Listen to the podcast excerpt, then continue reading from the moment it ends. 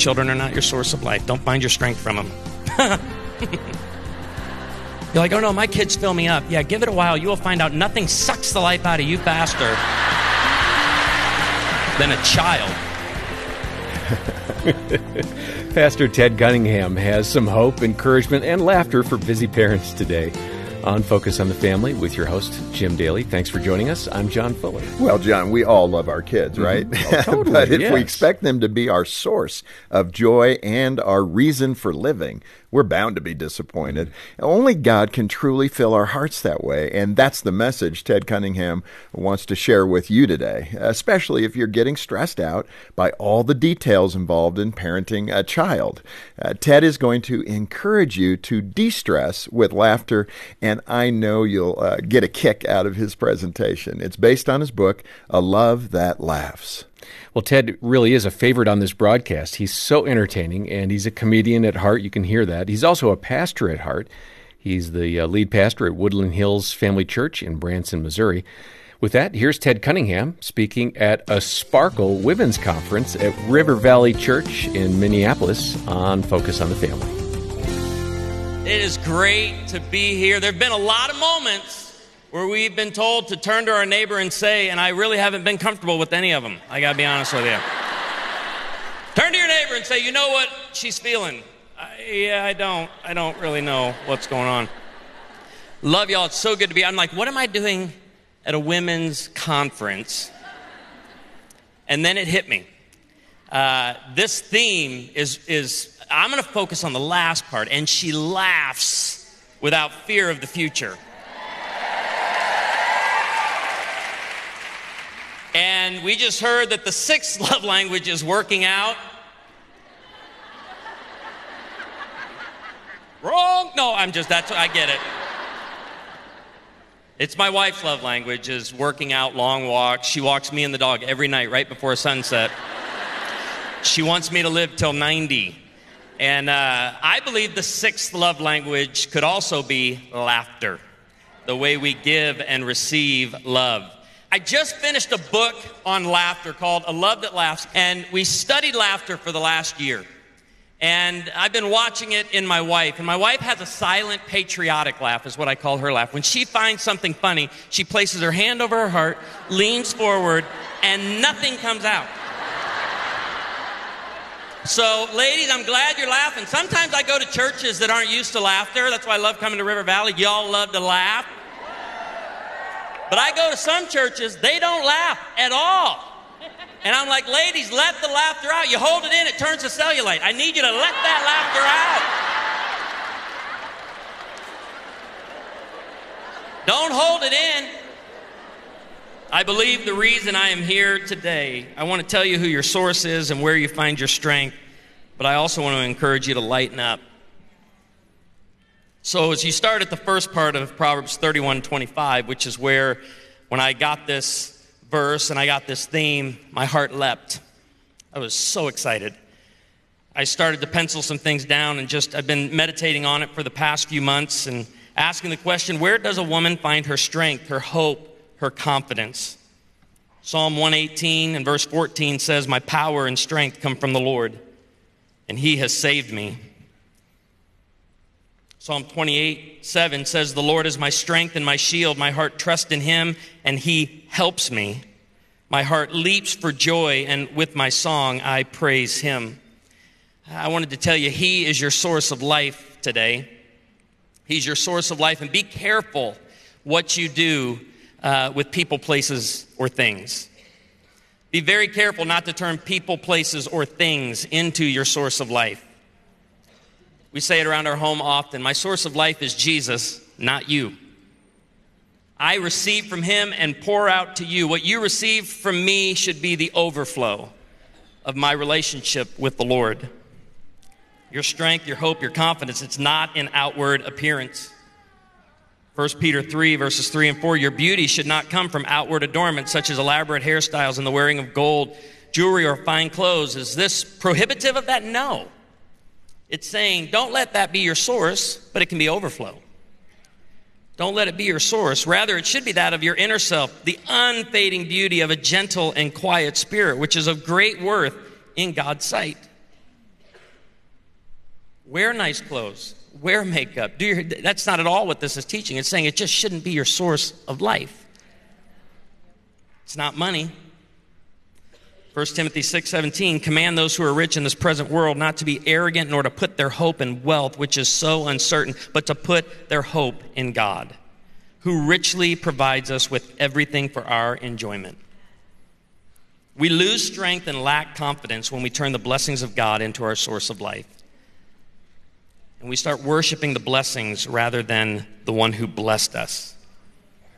Where is your source today? I want to talk to you in the time that we have remaining just about laughter as a barometer of strength. Laughter as a barometer of strength, not perfection, but strength. Two other areas that you should never find yourself looking to as your source. Your source is not in your children.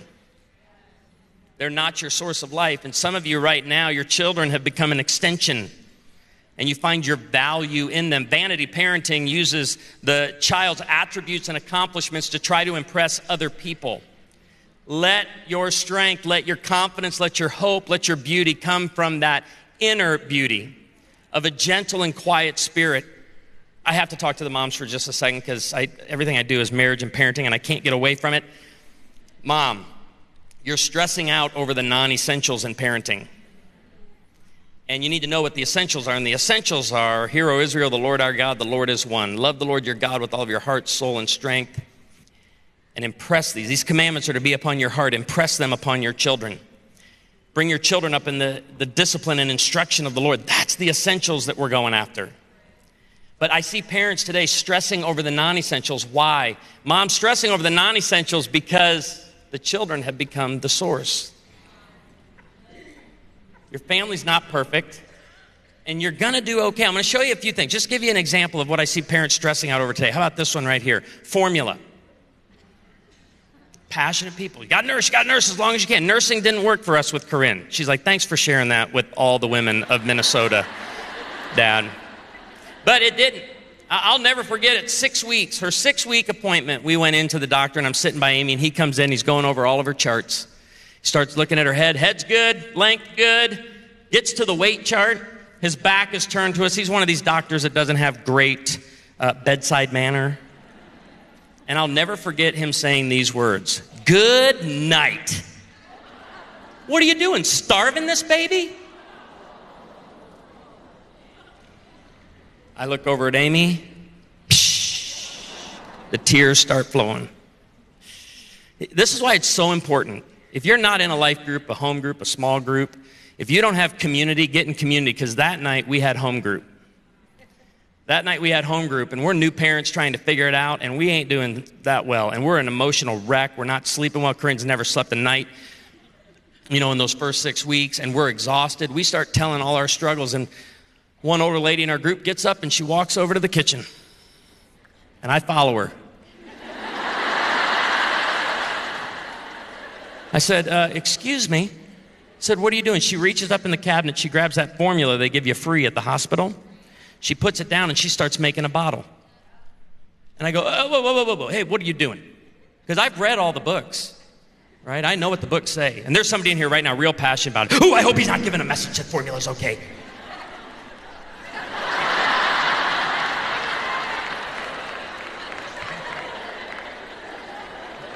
That's the whole point I'm trying to make.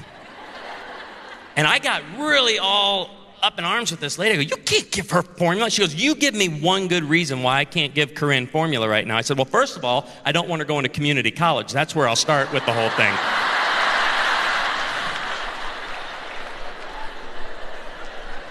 that usually gets about 75% laugh, and I'll explain to you why. 25% are super right now. You're stressed. I think your kids are going to be fine. Lighten up, mom. Focus on the essentials. Let go of the non essentials a little bit. Your children are not your source of life. Don't find your strength from them.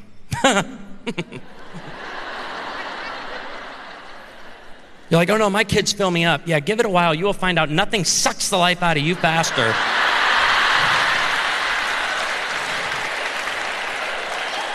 than a child.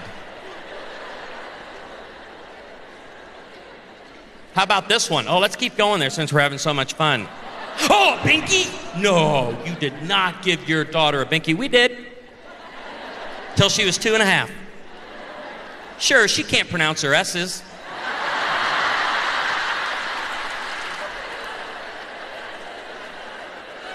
But she has nailed the other 25 letters. I need you to know that. She's got them down. Let's keep going. How about this? The family bed. I hear people get online debating everything. Oh, you shouldn't do that. Should. I'm, I'm for eradicating the kid centered home. But I want to explain something right now to every mom in here. And this is serious. This is not a punchline right here. You are under no obligation to explain or defend your parenting choices. None.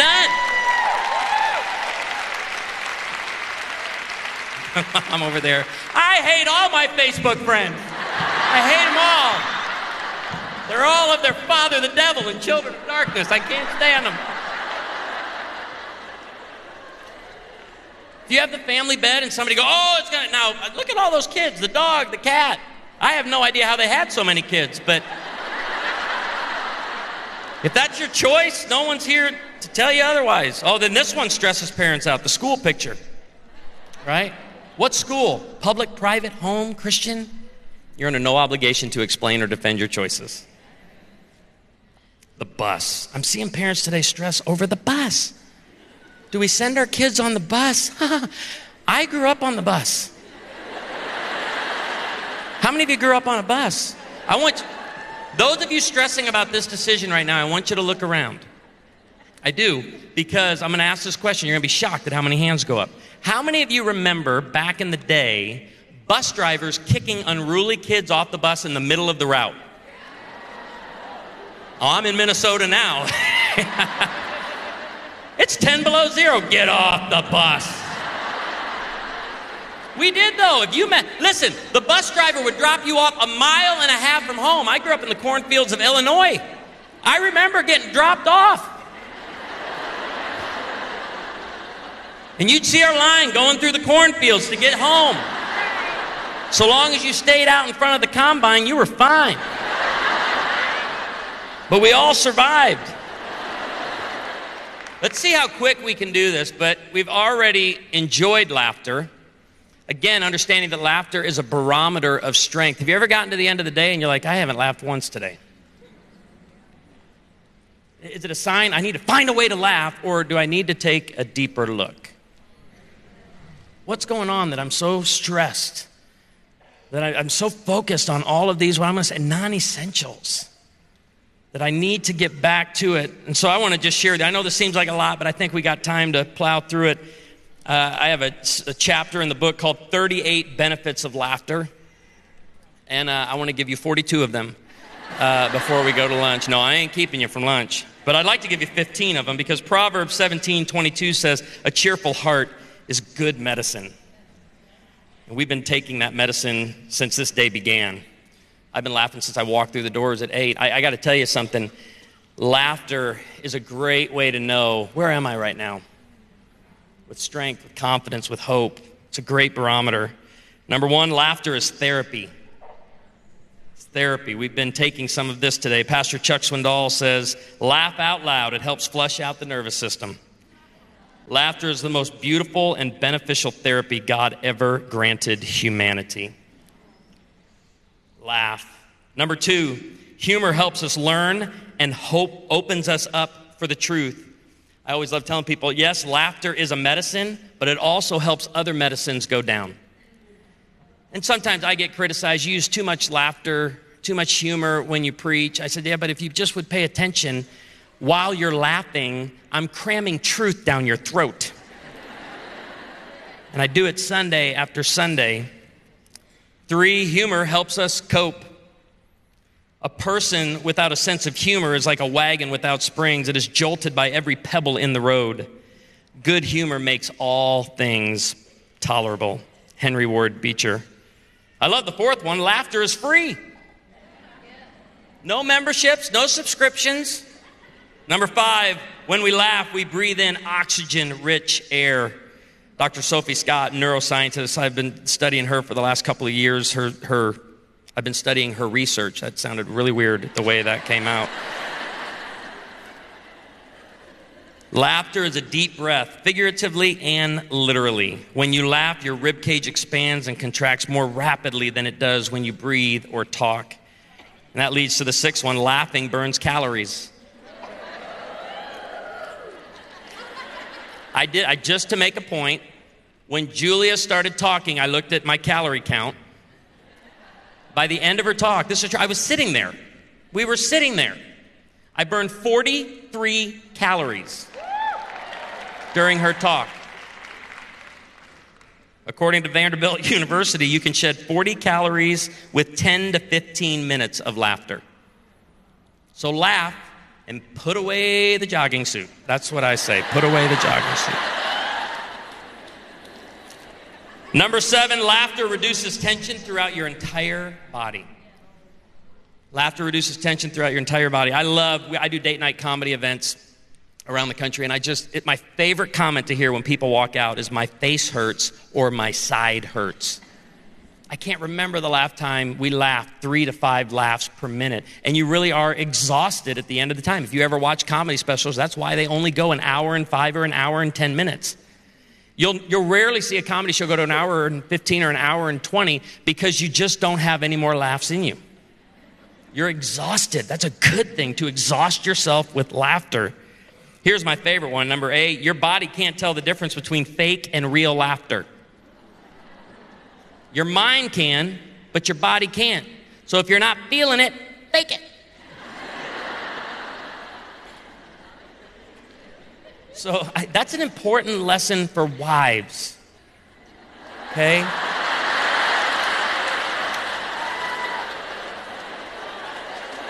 I don't know where your mind just went with that. But I'm talking about laughter. The next time your husband tells a joke that ain't funny, fake it. Go home from this. He says something funny or does something funny.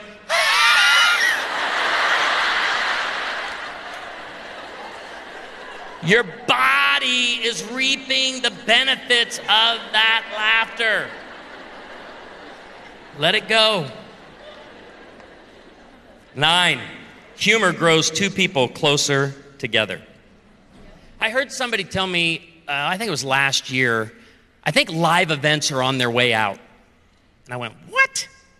I said, I, I don't think, because you know what you've been doing? You've been laughing together.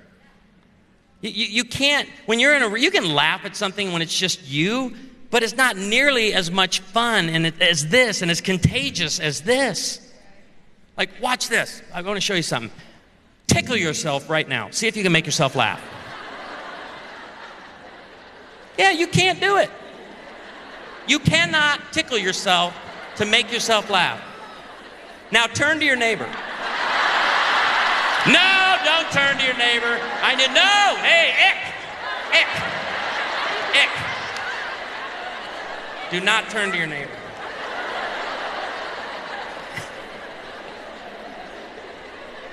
I don't even know this woman, but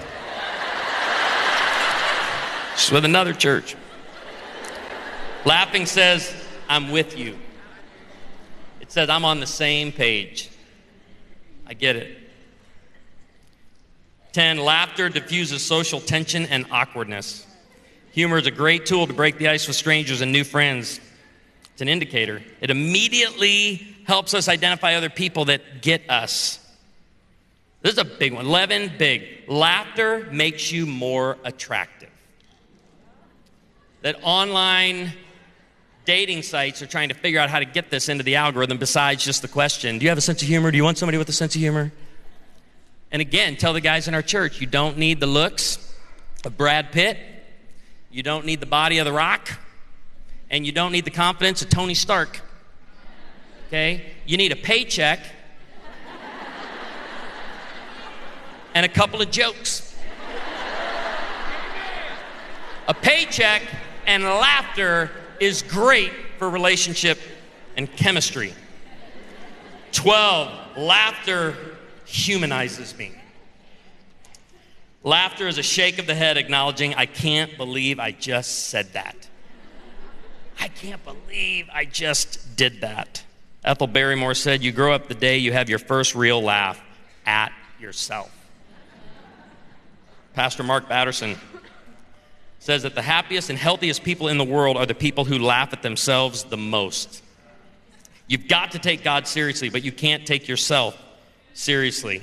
Honestly, I think we are grossly underestimating God's sense of humor. I believe the chief end of man is to glorify God and enjoy Him forever. We tend to ignore the second half. Maybe we need to take fun more seriously. Three more. 13, laughter pleases God. Randy Alcorn says laughter is not only human, it's explicitly biblical and pleasing to God. It's therefore inconceivable to think that Jesus didn't laugh. Laughter ministers to others. The best way to cheer yourself is to try to cheer someone else up, Mark Twain. And it's one of the things I love to do when I go into a hospital. I've visited folks from our church in hospice care and their spouse says, Ted, we're so glad you're here. You need to make him laugh. Let's just have fun together. And there have been plenty of people in their final days where we just stood around, we sat around, we told stories, and we laughed, enjoying the fellowship of one another. The last one laughter reminds us of the hope of heaven. I like what Randy Alcorn says. Jesus says, Blessed are those who weep now, for you shall laugh. In context, he's talking about people having great reward in heaven. In other words, he's saying, You will laugh in heaven. Surely Jesus will join in in the laughter and be a source of much of it. And when Jesus laughs, it's always the laughter of both God and man. One of the criticisms our church receives in Branson, and one of the reasons people will say they stay away from our church, is because there's too many people and too much laughter. To which we say, You're probably not going to like heaven.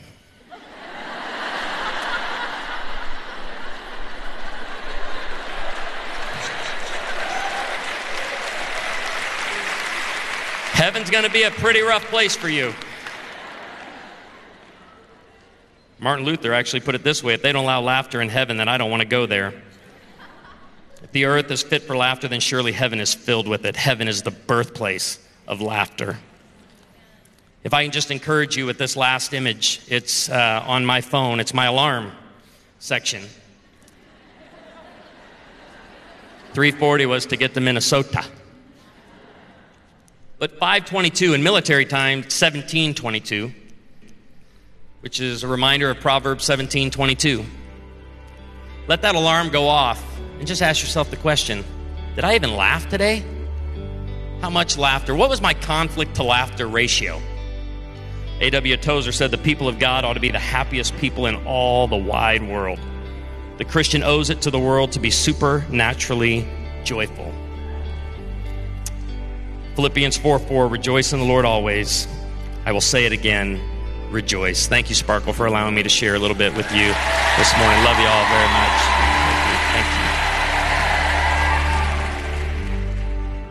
Ted Cunningham on today's episode of Focus on the Family. I have a lot of great memories of my mom, even though I, I lost her when I was only nine, and I especially remember her great sense of humor. She really loved to laugh, and it just lifted the entire family. It makes me smile just thinking about that. I think it's safe to say that laughter can really help make great memories in a family. And I'd say that some of my favorite Fuller family memories include all of us together, all six kids, around the dinner table or around the campfire laughing together. What great times those were. On behalf of Jim Daly and the entire team, thanks for joining us today for Focus on the Family. I'm John Fuller.